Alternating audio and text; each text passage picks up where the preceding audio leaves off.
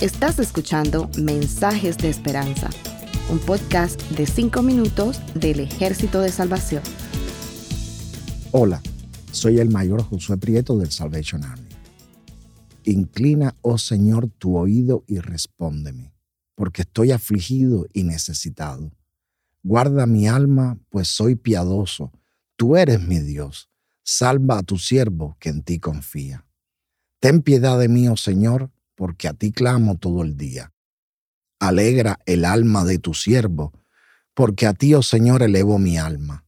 Pues tú, Señor, eres bueno y perdonador, abundante en misericordia para con todos los que te invocan. Escucha, oh Señor, mi oración y atiende a la voz de mis súplicas. En el día de la angustia te invocaré, porque tú me responderás. No hay nadie como tú entre los dioses, oh Señor, ni hay obras como las tuyas. Todas las naciones que tú has hecho vendrán y adorarán delante de ti, Señor, y glorificarán tu nombre, porque tú eres grande y haces maravillas. Solo tú eres Dios. Enséñame, oh Señor, tu camino andaré en tu verdad. Unifica mi corazón para que tema tu nombre. Te daré gracias, Señor mi Dios, con todo mi corazón, y glorificaré tu nombre para siempre. Porque grande es tu misericordia para conmigo, y has librado mi alma de las profundidades del Seol. Hemos leído el Salmo 86, del 1 al 13.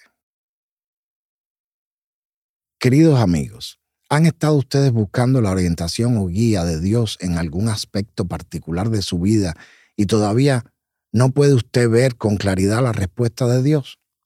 Bueno, en realidad no siempre sabemos por qué Dios no se manifiesta cuando le pedimos su ayuda.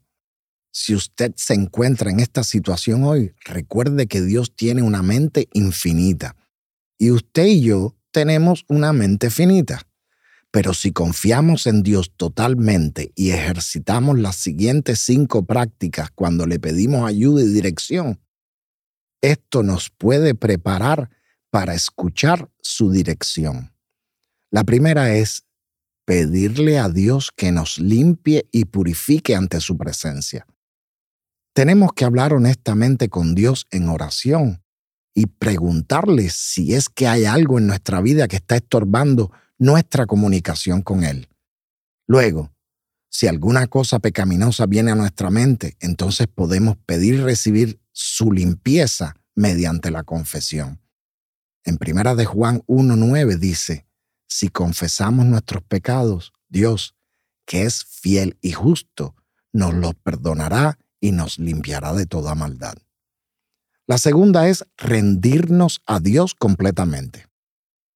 Si todavía no hemos dado nuestra vida completamente al Señor Todopoderoso, entonces nuestro corazón todavía permanece en nuestros propios deseos.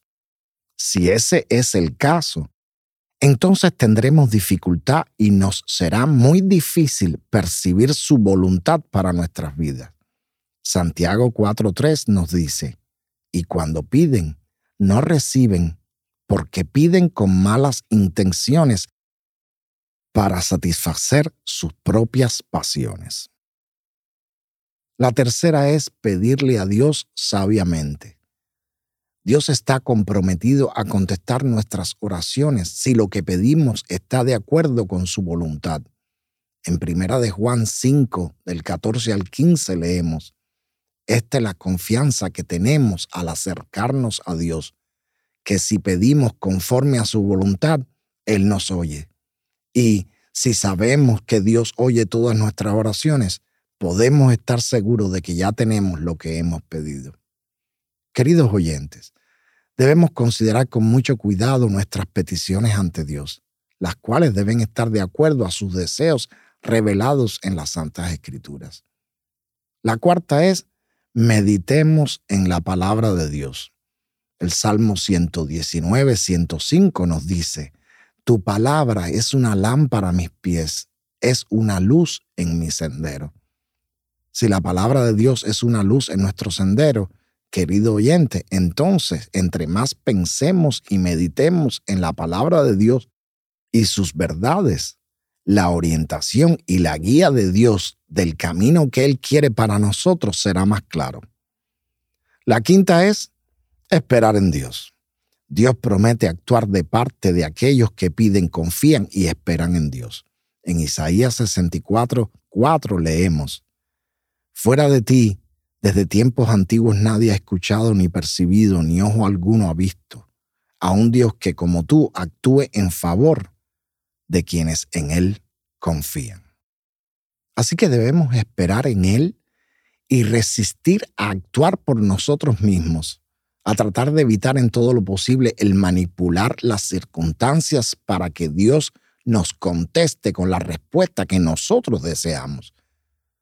La invitación que Dios nos hace el día de hoy es que en lugar de permitir que la incertidumbre nos convierta en hombres y mujeres llenos de ansiedad y miedo, consideremos y ejercitemos estas cinco prácticas.